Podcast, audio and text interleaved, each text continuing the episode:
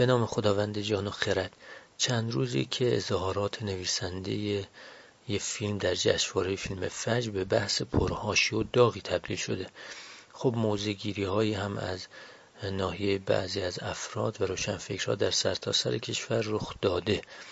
خانم نویسنده اظهارات نادرستی داشت که البته عذر خواهی هم کرده هر چند.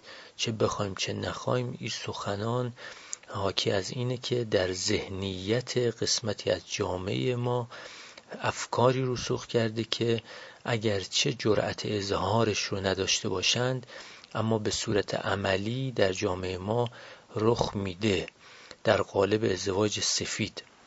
خب شنیدید که خانم نویسنده میاد اظهار می‌کنه که وقتی دو نفر همدیگر رو دوست دارند عشقی که بینشون هست اونقدر حرمت داره که حتی بدون سیغه هم نامزد بشن بچه‌ای که از اونها به دنیا بیاد به نظر من حلال زاده است. عزیزان متاسفانه در جامعه ما رفتارهایی رو به گسترش هست که ازدواجهایی بنا به توافق طرفین داره صورت می‌گیره که هیچ توجهی به شرع و اسلام ندارند. خب در اصطلاح به اینا میگن ازدواج سفید. در این نوع ازدواج ها زن و مرد با هم توافق می‌کنن که زندگی کنند صرف زندگی کردن.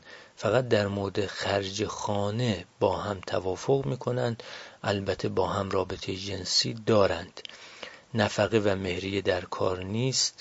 جلوگیری از بارداری به موافقت طرف مقابل نیاز نداره.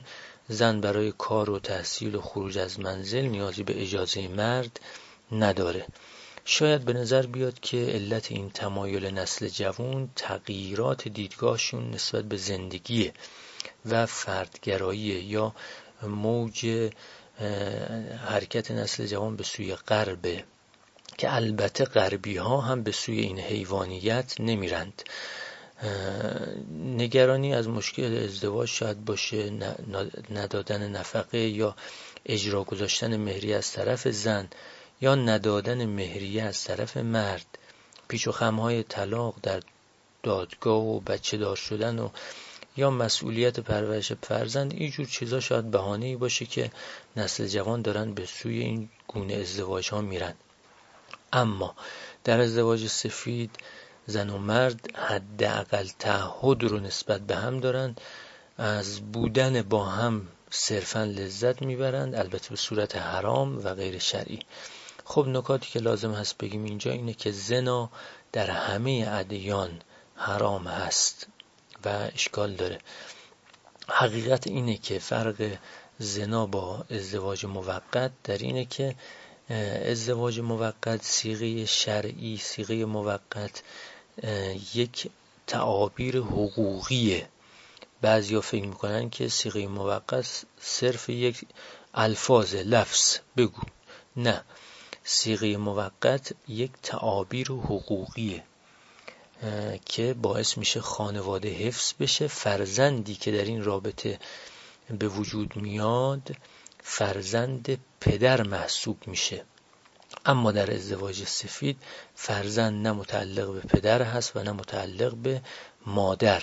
فرزند فقط منحصر در بستر زناشویی و ازدواج شرعی صورت می‌گیره. و اون فرزندی هم که متولد میشه متعلق به مرد هست.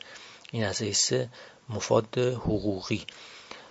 فلزا بعضی از مراجع میگن که الفاظ معینی هم برای سیغه که مشخص شده یا عربی یا به زبان فارسی یا انگلیسی اینها باید در بردارنده مفاد حقوقی باشه.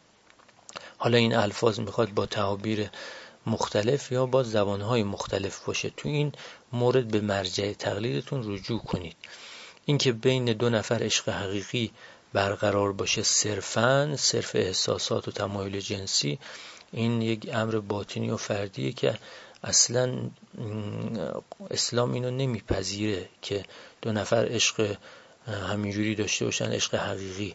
خیلی از این عشقهای حقیقی بعدا به قتل و جنایت و تنفر و کینه و کدورت و بغض تبدیل شده. پس ازدواج سفید بدون تعهد حقوقی به آینده همسر و فرزند و آسیبهای خانوادگی و اجتماعی فراوانی رو داره.